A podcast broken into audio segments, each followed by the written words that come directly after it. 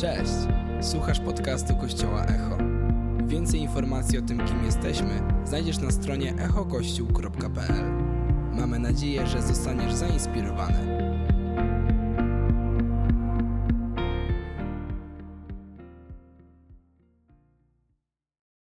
Dzień dobry kościele! Jak się macie?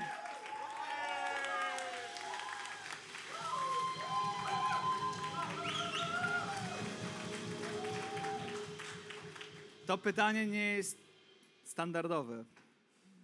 Jesteśmy w serii o emocjach, więc pytanie jak się macie nie jest tym pytaniem. Ej, jak się masz? Jak się masz? Na razie się masz. Jak się macie? Na serio.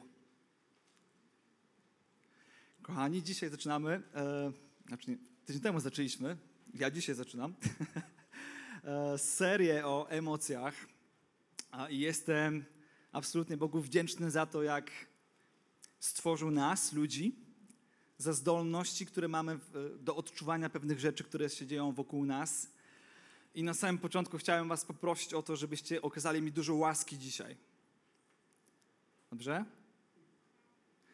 Dlatego, że temat emocji jest bardzo e, wymagającym tematem, po pierwsze, a po drugie, e, nie jestem psychologiem, ani psychoterapeutą. Więc jeśli ktoś z Was jest i będzie chciał mnie potem skorygować, zapraszam, przyjdźcie. Ale emocje nie są niczym nowym. Nauka o emocjach jest czymś nowym ale wierzymy w to, że Pan Bóg stworzył nas na swój obraz i na swoje podobieństwo. Jeśli On ma zdolności odczuwania pewnych rzeczy, to znaczy, że my też mamy. I teraz, wiecie, od, tak wiele rzeczy zależy od naszych emocji. Tak naprawdę cała nasza przyszłość zależy od tego, co czujemy, a dużo bardziej, co robimy z tym, co czujemy. Dlatego temat emocji wierzę, jest tak kluczowy.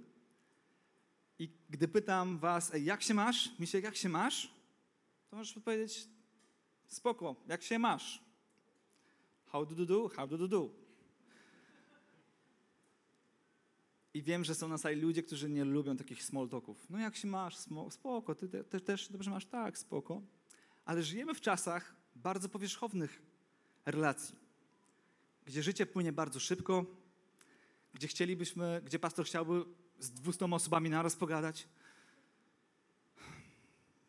I czasami, czasami jest takie wrażenie, że on tylko tak udaje.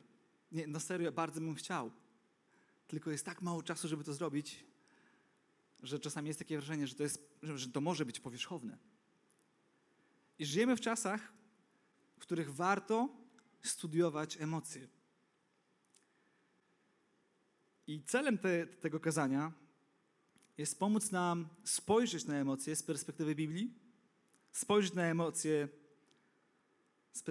z perspektywy Jezusa, Jego uczniów i Boga, który stworzył nas na swój obraz i na swoje podobieństwo.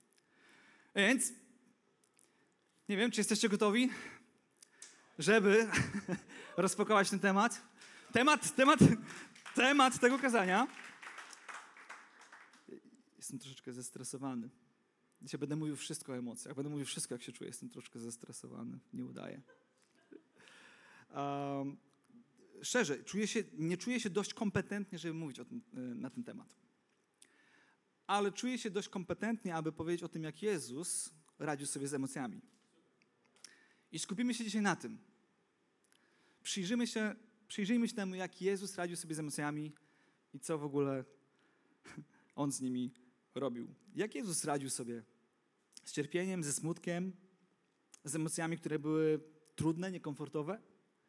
Jak Bóg i człowiek, jako Bóg i człowiek jednocześnie pokazał nam, jak sobie radzić z tymi rzeczami, z okolicznościami, przez które przechodził. Więc myślę, że będzie to bardzo, bardzo wartościowe. Ale wiecie, kiedy, kiedy zastanawiałem się nad tym, dlaczego w ogóle mamy mówić na ten temat, to w moim sercu była, było wielkie pragnienie, aby pomóc nam wszystkim przede wszystkim zrozumieć wartość emocji, które mamy. To jest, to jest duża wartość. Zdać sobie sprawę z tego, co odczuwamy. Serio. A z drugiej strony, pomóc nam zdać sobie sprawę z tego, i to jest, myślę, to jest, to jest fundament tej serii. Pomóc zdać e, nam sobie sprawę z tego, że to, co czujemy, jest prawdziwe. Na serio, czujemy rzeczy. Ale nie zawsze odzwierciedla prawdę w Twoim życiu. Masło maślane? Niekoniecznie. Możesz, możesz czuć się tak bardzo samotny, że te myśli doprowadzą cię do depresji, a ostatecznie do tego, że będziesz chciała lub chciał odebrać sobie życie. I to, co czujesz, jest prawdziwe. Ale czy na serio nie ma ani jednej osoby na świecie, która Ciebie lubi lub kocha? Nie. Masz pastora. Chociaż. Masz kościół, masz ludzi, masz rodzinę. Na, na pewno masz ludzi, którzy, dla których Twoje życie jest cenne. Ale kiedy przeceniamy to, co czujemy, nie odróżniając prawdy, która, się, która jest obiektywna, mamy skłonność podejmować decyzje, których potem żałujemy albo nawet nie mamy szansy żałować. Dlatego temat emocji, myślę, jest tak bardzo ważny i w Kościele powinniśmy rozmawiać o emocjach. Tydzień temu mówiliśmy o gniewie. Dzięki Bogu, że Jezus się gniewał. Niektórzy z was odetchnęli z ulgą. Jezus też się gniewał, więc dalej będę krzyczał na moją żonę. Nie. Nie o tym było kazanie. Czytamy o tym, że Jezus się gniewał, a z drugiej strony wiemy, że Jezus się gniewał i nie popełnił grzechu. I apostoł Paweł pisze do nas: gniewajcie się, ale nie. Czy to nie jest uwalniające, że możesz się gniewać, nie popełniając błędu przy tym? Więc jeśli możesz się gniewać i, i w tym samym momencie nie zasmucać Boga, to warto ten temat zgłębiać. Amen? O gniewie, kazanie o gniewie było tydzień temu, odsyłam was do Spotify. Dzisiaj skupimy się na tym, czy nasze uczucia są w kontrze do naszej wiary. Głęboko? Głęboko. Czy to jest w ogóle możliwe? Powiem Wam tak. Miałeś, czy kiedykolwiek miałeś wrażenie, czy kiedykolwiek miałeś wrażenie, że Twoje uczucia, Twoje odczucia są na bakier z Twoją wiarą? Zwłaszcza w covid -zie?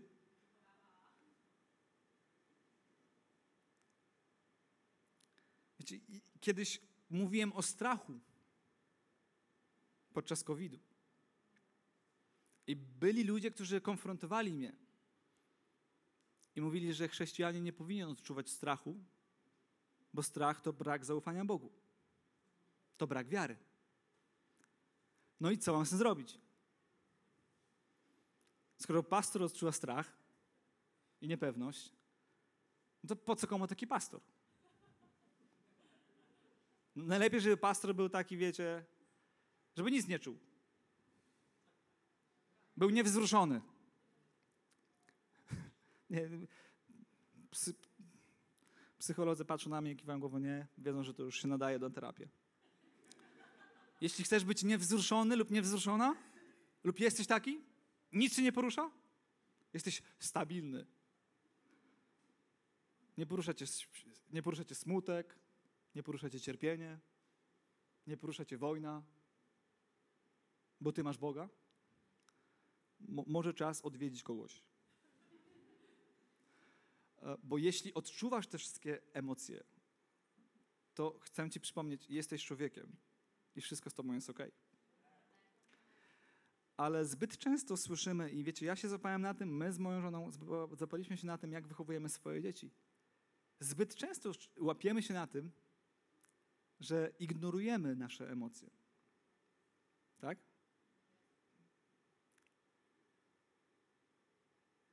Wystarczy, że przyjdzie moje dziecko ze szkoły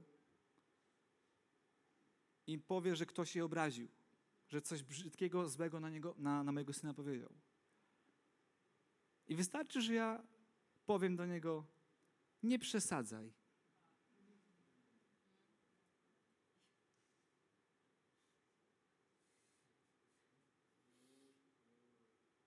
Czy ktoś z Was kiedyś słyszał taki tekst w swoim życiu? Tylko trzy osoby? Dziękuję. E, Wystarczy, że dziecko się wywali, a mówimy, nic się nie stało. Ktoś tak miał kiedyś? Nic się nie stało. Wiesz, nogę ci tam urwało, prawie nic się nie stało.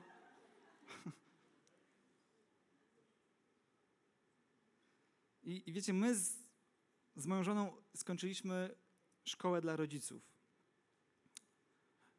Kurs, który obnażył nasze wszystkie, może nie wszystkie, pewnie jeszcze wiele się obnaży, ale obnażył tak wiele dysfunkcji w moim myśleniu na temat emocji.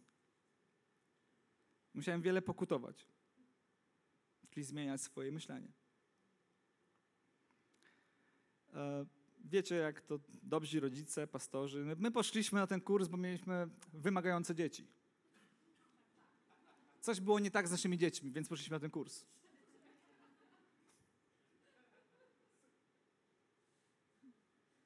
Ale myślę sobie, że to jest bardzo uniwersalne.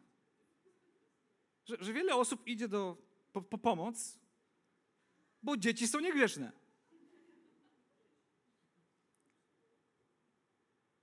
Kiedyś, kie- kiedyś, jak zacząłem się wkręcać w ten temat, już zacząłem w ogóle wierzyć w to, że nie można mówić, dzieci są grzeczne czy niegrzeczne. Wiecie, zacząłem w drugą stronę iść. I to jest tak skomplikowane, to wszystko jest tak skomplikowane. Teraz nie można powiedzieć, że, że, że czy dziecko jest grzeczne, czy niegrzeczne, co, czy w ogóle dziecko rozumie, co to znaczy. Ale jest prosta definicja w, w słowniku języka polskiego, co oznacza słowo grzeczny. Dobrze wychowany.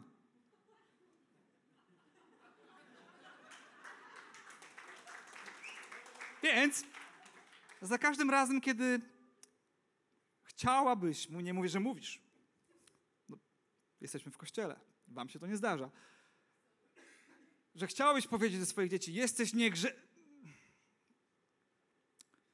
Równie dobrze możesz powiedzieć, źle cię wychowałam.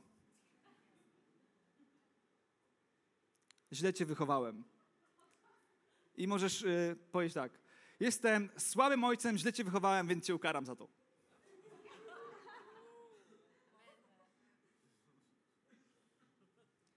Więc szkoła dla rodziców wiele pokazała naszych dysfunkcji.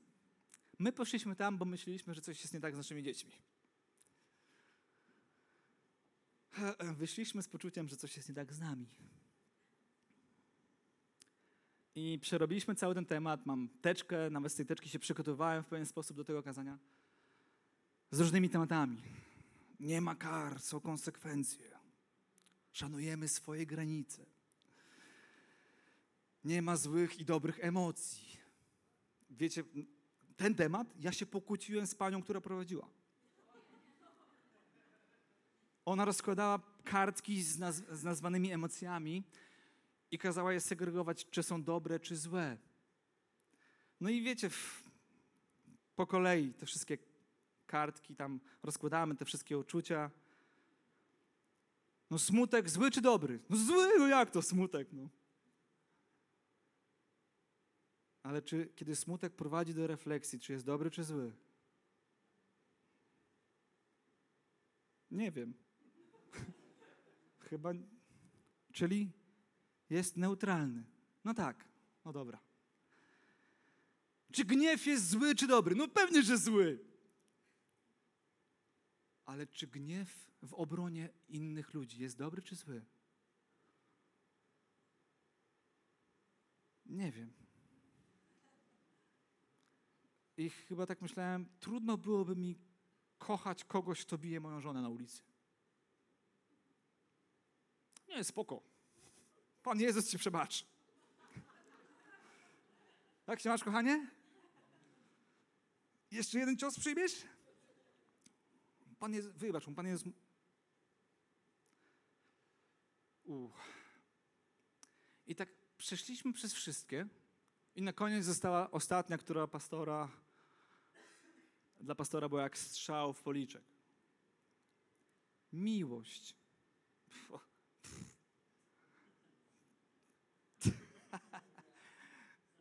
Easy. Oczywiście, że dobra. Tak? Pani mówi. Tak. Jestem pastorem. Nie, nie powiedziałem tego. Bóg jest miłością. To musi być dobra emocja. A co jeśli ktoś zabije z nieudanej miłości? A to to już nie jest miłość. To już jest nienawiść. Ale co jest źródłem? Niespełniona miłość. I na tych trzygodzinnych zajęciach zdałem sobie sprawę z tego, że, że wiem dużo mniej niż mi się wydawało. Poziom pokory wzrósł bardzo wysoko w moim życiu. I zaprowadziło nas do bardzo mądrych wniosków, w których zaczęliśmy studiować swoje życie i to, jak rozumiemy emocje, które są wokół nas. Szybko przyszło nam sprawdzić, czy się czegoś nauczyliśmy. Maj tego roku wyjeżdżamy z moją kochaną familią do Dubaju na wakacje. Spędzamy tam świetny czas u naszej rodziny. Mój syn miał wtedy chomika. I tego chomika bardzo kocha. Więc na czas naszego wyjazdu przekazał chomika sąsiadom, którzy mieszkali kilka bloków obok nas. Już niektórzy z Was myślą, patrzą się na siebie, chomik zdechł. Nie, chomik żył. I mój syn, gdy tylko wróciliśmy do domu, podjechaliśmy do domu, przekręciliśmy klucz naszych drzwi, zostawiliśmy torby. Pierwszą rzeczą, którą zrobił, pobiegł grać na komputerze. Nie. Prawie. Pobiegł do sąsiadów po chomika.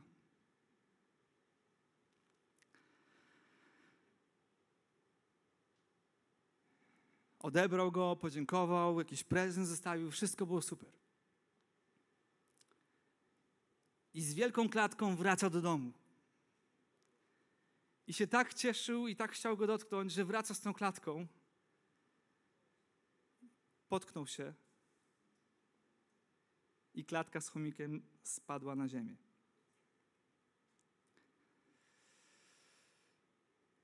Powiem Wam, nigdy nie zdawałem sobie sprawy z tego, że będę płakał ze względu na chomika.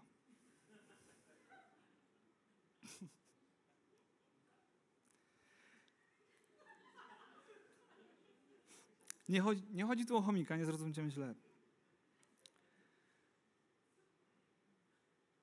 Mój syn, co się stało? No chomik spadł, złamał łapkę i zaczął krwawić. Więc w tym momencie dowiedziałem się, że są szpitale dla chomików.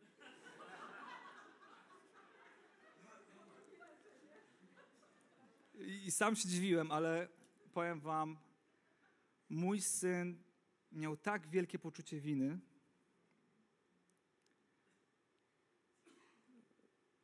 Ja nie wiedziałem, co z tym zrobić. Na początku wydawało mi się to takie zwykłe. On i tak już był stary, miał dwa lata, chomiki podobno żyją półtora roku.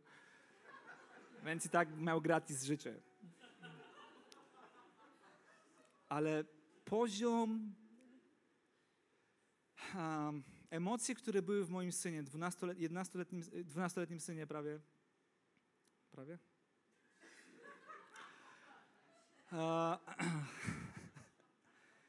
były tak wielkie, że jedyną rzeczą, którą ja mogę zrobić, to ich nie zignorować. Ale właśnie to zrobiłem.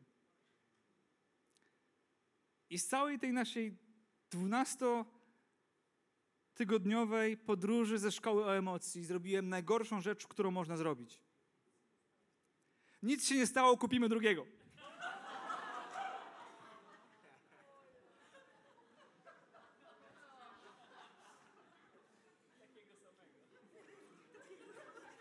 Takiego samego chomika mandżurskiego. dżungarskiego. E, powiem wam tak, pojechaliśmy do tego szpitala dla chomików. Po prostu trzech lekarzy go nim się zajmowało. Wyobraźcie sobie w Polsce. Trzech lekarzy przy stole operacyjnym. Chomik dostał tlen. Zro zrobili mu rentgen. Okazało się, że ma złamaną łapkę, ale potem ze złamaną łapką można żyć. Chomik kuleje do końca życia, ale zostawili go do końca życia, nie już niedługo, to prawda. Zostawili go na tym stole obserwacyjnym, powiedzieli, co się z nim stało, zadzwonili z wynikami w sumie. Dać wiarę tego samego dnia. Jeśli ktoś z Was chciałby zmienić lekarza, polecam na, na. Ale wiecie co, ja... Kurczę.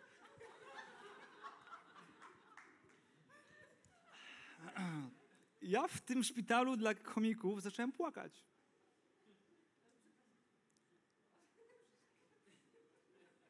Zacząłem płakać, bo było mi tak przykro, że mój syn doświadczył takiego bólu. I, i, teraz, I teraz uwaga. Ode mnie zależy, co on z tym zrobi. Więc się pytam tej pani, nie o chomika. Co ja mam z synem zrobić?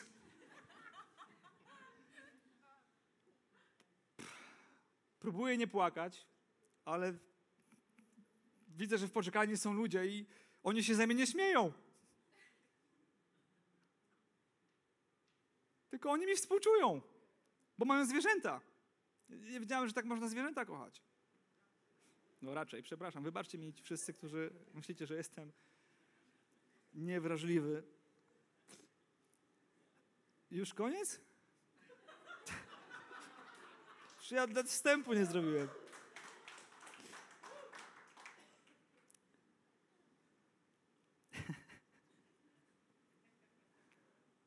Więc Jezus miał uczucia.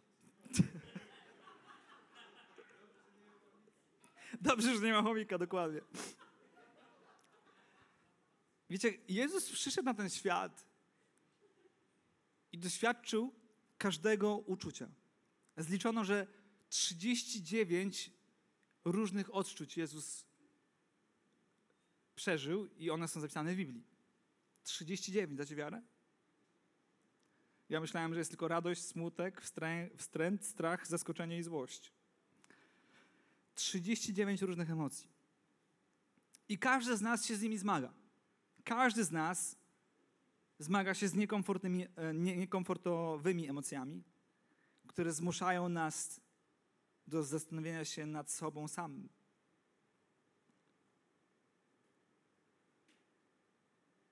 I kiedy myślisz sobie o emocjach, podążasz za Jezusem, kochasz Boga, jesteś nowonarodzoną osobą, ale nie rozumiesz, jak możesz być tak pełen gniewu na ludzi, którzy hajtują w internecie. Jest sobie gniew. Podążasz, podążasz za Jezusem, kochasz Boga, ale łapiesz na tym, że krzyczysz na żonę, albo krzyczysz na męża, albo krzyczysz na swoje dzieci. Łapiesz się na bezsilności i frustracji, bo za granicą naszego kraju jest konflikt, jest wojna, która sprawia w tobie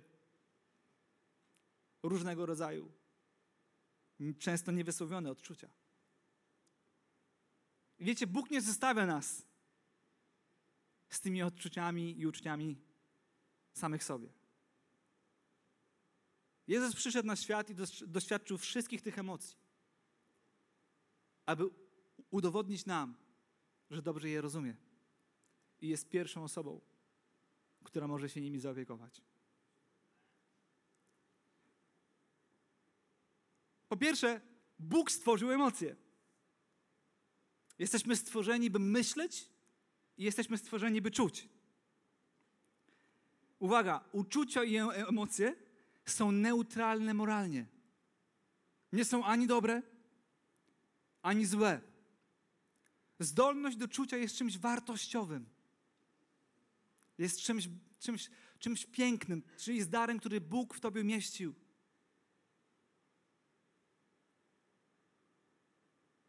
Więc co jeśli nasze emocje i nasza wiara walczą ze sobą? Macie czasami takie myśli? A co jeśli nasze uczucia mogą karmić naszą wiarę? Kiedy się to dzieje? Za każdym razem, kiedy to, co przeżywamy, przynosimy do Niego. Za każdym razem, kiedy to, co czujesz, jest powodem spotkania z Nim. Niezależnie od tego, czy to jest strach, złość, gniew, smutek, radość, frustracja, zniechęcenie, jakikolwiek stan emocjonalny w Twoim życiu jest. I patrzymy, widzimy to w Jezusie. Niezależnie od tego, w jakim momencie był. Każda jego emocja, każdy jego stan emocjonalny opisany w Biblii kończy się spotkaniem z Bogiem i rozmową z Nim. Więc przede wszystkim Bóg stworzył emocje, nie ma pozytywnych i negatywnych, wszystkie są potrzebne i wszystkie są wartościowe. Jedne są mniej komfortowe, drugie bardziej. Ktoś kiedyś powiedział, że emocje to nasz wewnętrzny przyjaciel, który mówi nam prawdę o nas samych i o sytuacji, w której się znajdujemy. Popatrzmy na emocje jak, jak na przyjaciela. Oglądaliście film W głowie się nie mieści? Bajkę w sumie. Dobrze mówię? Dobry tytuł? Przepiękna bajka o wartości każdej emocji w naszym życiu. Wiecie, i sfera emocjonalna jest miejscem intensywnego spotykania się człowieka z samym sobą, jest lustrem. To jest najpiękniejsze lustro, w którym możesz się przyjrzeć. Nie lustro, w którym zobaczysz, czy masz prosto ułożone włosy, ale czy masz prosto ułożone myśli.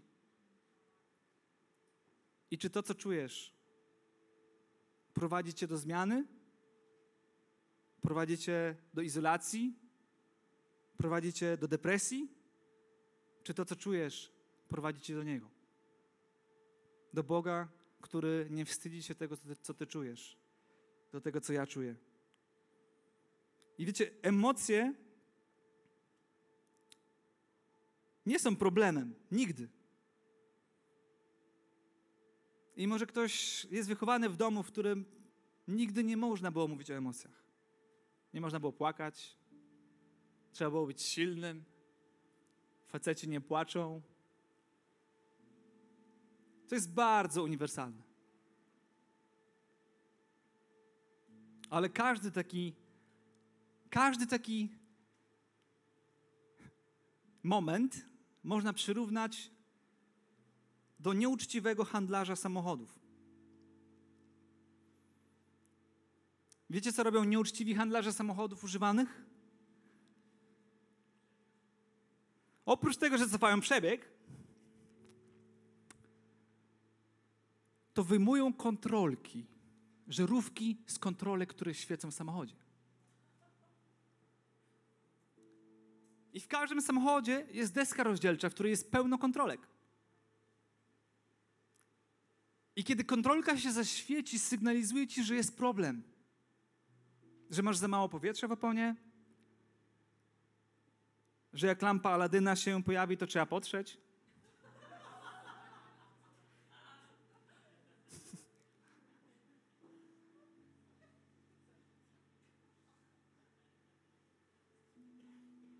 Że, jest, że, że jak pojawia się check engine, to nie otwierasz maski, sprawdzasz, jest, zamykasz, jadę dalej.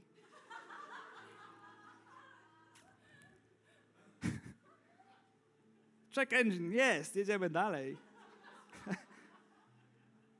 I nieuczciwi sprzedawcy samochodów używanych rozmontowywują deski rozdzielcze i wyjmują te żaróweczki. I możesz wsiąść do pięknego, używanego samochodu którym wyruszysz w podróż ze swoją rodziną, a okaże się, że czujnik ABS-u jest rozwalony. I w momencie, kiedy w zakręcie będziesz wjeżdżał jesienny łuk z liściami na powierzchni, twój ABS może nie zadziałać. I możesz rozwalić całe swoje życie. Dlaczego? Bo ktoś zignorował jedną żaróweczkę. Jedną żaróweczkę. I to kazanie jest zachętą, żebyśmy sprawdzili, ile żaróweczek w sobie zakleiliśmy lub wymontowaliśmy. Które emocje, których emocji tak bardzo się boimy, że wolimy ich nie widzieć, ignorujemy je.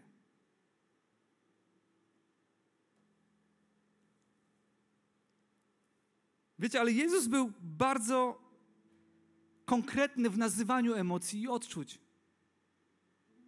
On niczego nie udawał. Widzimy, jak Jezus spada w gniew. Wiecie, że to jest jedyny moment w Biblii, kiedy Jezus spada w gniew? Po co to jest w Biblii? Już mogli to przeoczyć. Mogli go wybielić.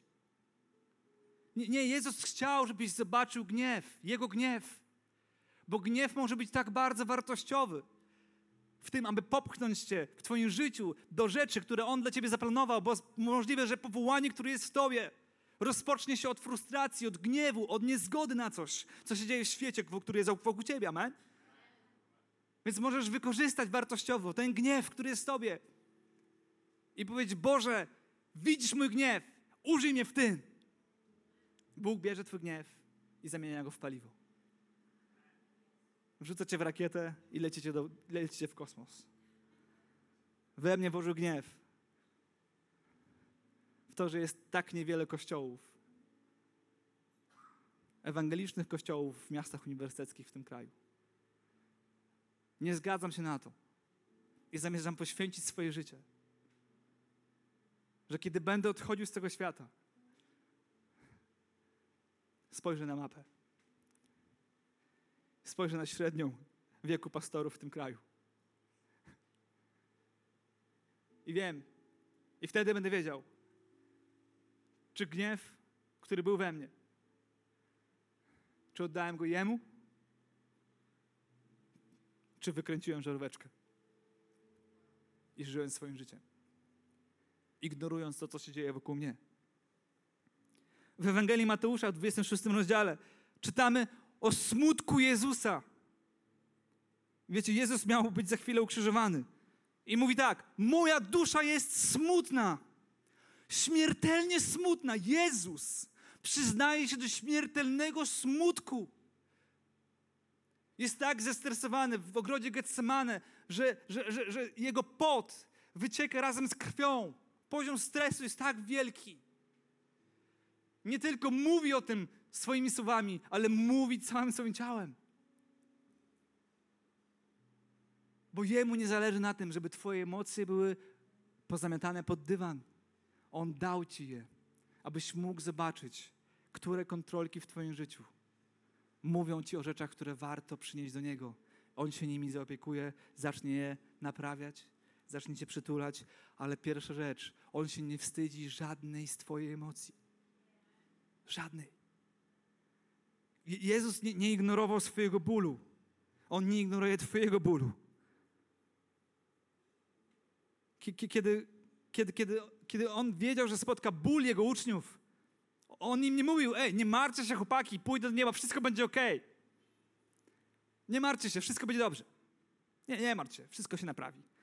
On powiedział prosto, hej, ręczę i zapewniam, wy będziecie płakać i rozpaczać. Jezus powiedział, będziecie płakać i rozpaczać, a świat będzie się bawił. Jezus nie ignoruje, Jezus nie ukrywa, Jezus nie zamiata pod dywan. On nazywa emocje po imieniu. Ale dalej czytamy, wy będziecie smutni, ale wasz smutek zamieni się w radość. I Jezus Chrystus i Boży Ojciec, Bóg, On jest jedyną opcją, aby nasz smutek został zamieniony w radość. ale najpierw mu go przynieść. Bo może chcesz być tak bardzo duchowym chrześcijaninem, że nie zasługujesz na to, żeby przyznać się do smutku. Może boisz się, że ktoś cię oceni, co z ciebie za chrześcijanin, skoro się smucisz. Przecież czytamy w liście do Filipian, zawsze się radujcie, zawsze się radujcie, zawsze się radujcie. Czytamy też inne rzeczy w Biblii, że lepiej iść do domu żałoby, niż być w domu wesela. Są momenty w którym życiu, kiedy Twój smutek może zaprowadzić Cię do zmiany. Nikt z Was nie mógł pokutować bez smutku. Nikt z nas nie mógł pokutować bez zdania sobie sprawy z tego, że moje życie bez Bogu jest smutne, jest bezwartościowe, jest beznadziejne. Żyję po to, żeby umrzeć. Ale kiedy pojawia się Boży Duch, kiedy Jego obecność wypełnia moje serce, wtedy, wtedy moje życie nabiera sensu, moje duchowe życie zaczyna się rozwijać. Okazuje się, że jestem duchowym stworzeniem i zmierzam do nieba i wiem, że moje życie, nawet jeśli skończy się tu na ziemi, to nie skończy się w niebie, tylko zacznie się moja wieczna przygoda z Nim i spotkam się twarzą w twarz z moim Ojcem, kochanym Bogiem, który czeka na mnie i jestem Jego synem. Amen?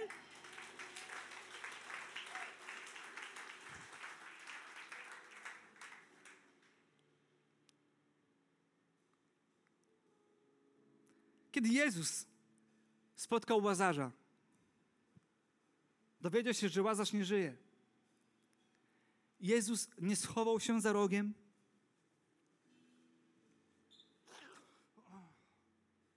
Gdzie ten cud trzeba zrobić?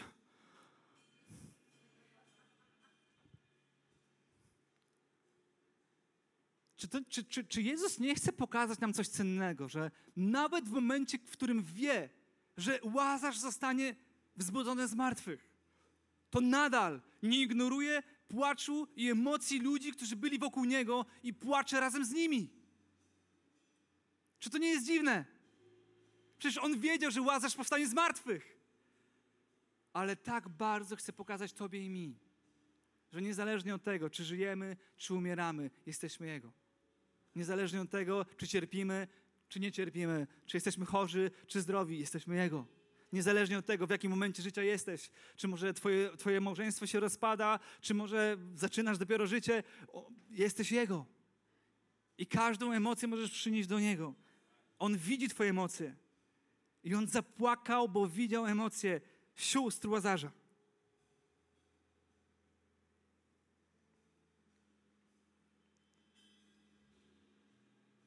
Piękne jest to, że on nie umniejszył bólu. On nie podszedł do Marty, Marii. Hej, przesadzacie. Zawsze się radujcie. Za wszystko dziękujcie. Spoko, Łazarz żyje. Tam w niebie już jest. Nie. On przytulił ich smutek i zapłakał razem z nimi. Czy to nie jest piękne, że Bóg chce płakać razem z Tobą? Że Bóg może użyć Twoich łez i Twojego i mojego smutku, aby przynieść sobie chwałę, aby pokazać Ci, jak Cię kocha? Aby przytulić Cię swoją miłością i wtedy, kiedy czujesz się najbardziej samotny, samotna, możesz kierując swój wzrok do Niego, możesz poczuć się wartościowy, wartościowa. Czy to nie jest piękne? To jest mój Bóg a On nie umniejsza bólu. Nie oferuje gładkich odpowiedzi ani błyskotliwych stwierdzeń. Po prostu jest z nimi i płacze. I powiem Ci, kochany przyjacielu,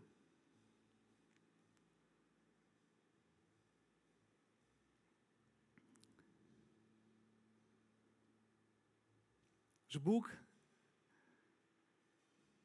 jest z Tobą w każdym stanie, który jesteś. Pytanie, czy Ty chcesz być z Nim w miejscu Twojego bólu, cierpienia, w miejscu beznadziei, w miejscu depresji. Czy Ty, czy ja, czy nie czujemy się zbyt niegodni? Czy nie czujemy się zbyt słabi duchowo? Czy nie czujemy się zbyt tacy albo wacy? Nie. Uwierzmy dzisiaj w to, że Jezus Chrystus przeżył każdą emocję, doświadczył wszystkiego, co można było się spodziewać, żyjąc na ziemi, z czym mierzysz się ty i ja, tylko po to, aby pokazać ci, że jest z tobą w momencie próby, że jest z tobą w momencie smutku, że jest z tobą w momencie cierpienia. I to nie jest ani dobre, ani złe. Po prostu On jest i Jego obecność przynosi pokój do Twojego życia, i Jego obecność przynosi zdrowie do Twojego życia, i Jego obecność przynosi wartość do Twojego życia i pociesza Cię. Dlatego Jezus Chrystus zostawił nam Ducha Świętego, który jest pocieszycielem. I czasami najpiękniejszą rzeczą, którą możesz komuś dać wtedy, kiedy on cierpi, nie są Twoje słowa, nie są Twoje kazania, nie są Twoje rady. Czasami nie wiemy, co zrobić, nie wiemy, jak się zachować. To, co możesz dać, to obecność. Po prostu przytul. Po prostu bądź. Po prostu bądź. I prośba do nas jest taka. Jeśli kiedykolwiek jesteście w miejscu, które jest otulone cierpieniem, smutkiem, trwogą, to jedyna rzecz, której Jezus nie zrobił, a dla nas powinna być zachętą, to izolacja. To jest jedyna rzecz, której Jezus nie zrobił. Jezus nigdy w swoim bólu i cierpieniu nie izolował się od Boga. Właściwie, kiedy, kiedy płakał i cierpiał i, i jego pot zamieniał się w krew, on był na kolanach i modlił się do swojego ojca. On był ze swoim ojcem. I moje marzenie jest takie, że kiedy mój syn będzie przeżywał najgorsze momenty swojego życia, ja nie będę tam, dawać mu rady, będę tam, by go przytulić. Będę tam, by dodać mu wartości, będę tam, by go wspierać. Może nie będę wiedział, co mu powiedzieć, nieważne, ale będę tam, by go kochać, by, go, by się o niego troszczyć, by go przytulić. I to jest to, co Bóg chce ci dać. Niezależnie od tego, co przeżywasz, chce cię przytulać i być przy tobie. Amen? Ej, czy to nie jest piękne mieć takiego Boga? Czy to nie jest piękne mieć Boga, który rozumie ciebie w miejscu, w którym jesteś? Rozumie cię w miejscu, Kochani, powstańmy. Będziemy Boga uwielbiać zaraz. Ale chciałbym dzisiaj zainspirować Was do tego, żebyśmy nie, nie wykręcali lampek z deski rozdzielczej naszych emocji, naszego życia. Żebyśmy nie udawali między ludźmi, ej, wszystko jest ok, spoko. Wszystko jest ok. Nie, nie jest ok.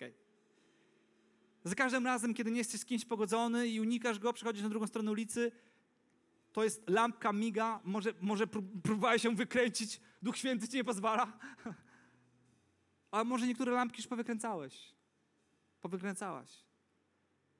Jedziesz przez życie. I Duch Święty coraz mniej miga. Cieszysz się, bo masz spokojną głowę. Ale każda wykręcona lampka stwarza ryzyko i zagrożenie, żeby nie rozwalić swojego życia w drodze, którą jedziesz. Pytanko. Dla kogo z Was to kazanie było wartościowe? Dla kogo z Was, kto się utożsamia z jakimkolwiek zdaniem w tym kazaniu? Dzięki za Waszą wiarę, dziękuję za Wasze odpowiedzi. Chciałbym, żebyśmy objęli dzisiaj nasze emocje modlitwą, żebyśmy przynieśli je do Boga. Żebyśmy przestali się ich wstydzić, żebyśmy zrozumieli, że Jezus je nazywa po imieniu, On i tak wszystko wie, ale chciałbym, żebyśmy teraz znieśli swoje ręce, zaczęli się modlić i dziękować Bogu za to, jak nas stworzył, a nie przepraszać Go za to, jak nas stworzył. Niektórzy z nas przepraszają Boga za to, kim są. Nie, że grzeszą, nie jak reagują na emocje, tylko że mają emocje. Bóg tego nie oczekuje. Zacznij dziękować Bogu za to, jaki jesteś. A On pozwoli, i pozwoli Jemu naprawiać Twoje życie i pozwoli, będzie Cię przytulał i prowadzić Cię przez drogę pełną pokoju i błogosławieństwa, nawet w najgorszej burzy, bo tak mówi Jego słowo. Więc wyciągnijmy swoje ręce do nieba i zacznijmy się modlić. Zacznijmy dziękować Jemu za to, jak nas stworzył. Boże, dziękuję Ci za to, że, że Ty jesteś stwórcą człowieka, Ty jesteś stwórcą każdego z nas. Dziękuję Ci za to, że Ty dałeś nam pełny wachlarz wartościowych emocji, które określają stan naszej duszy, określają kondycję naszego życia.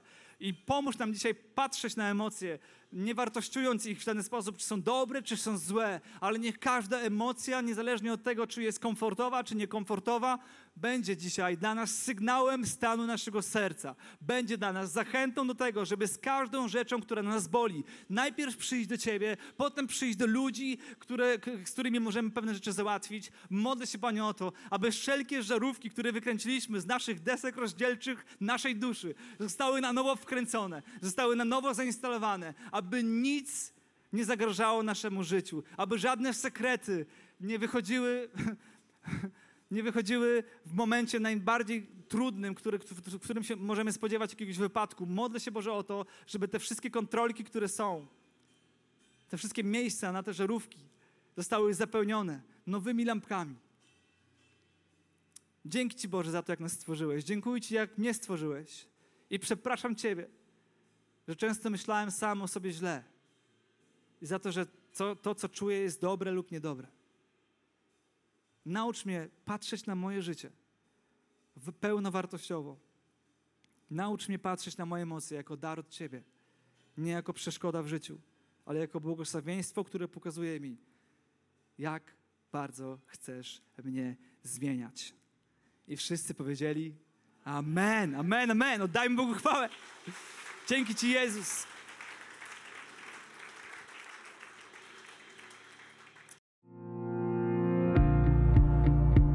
Dziękujemy, że byłeś z nami. Mamy nadzieję, że zostałeś zainspirowany. Więcej podcastów możesz posłuchać na naszej stronie echokościół.pl.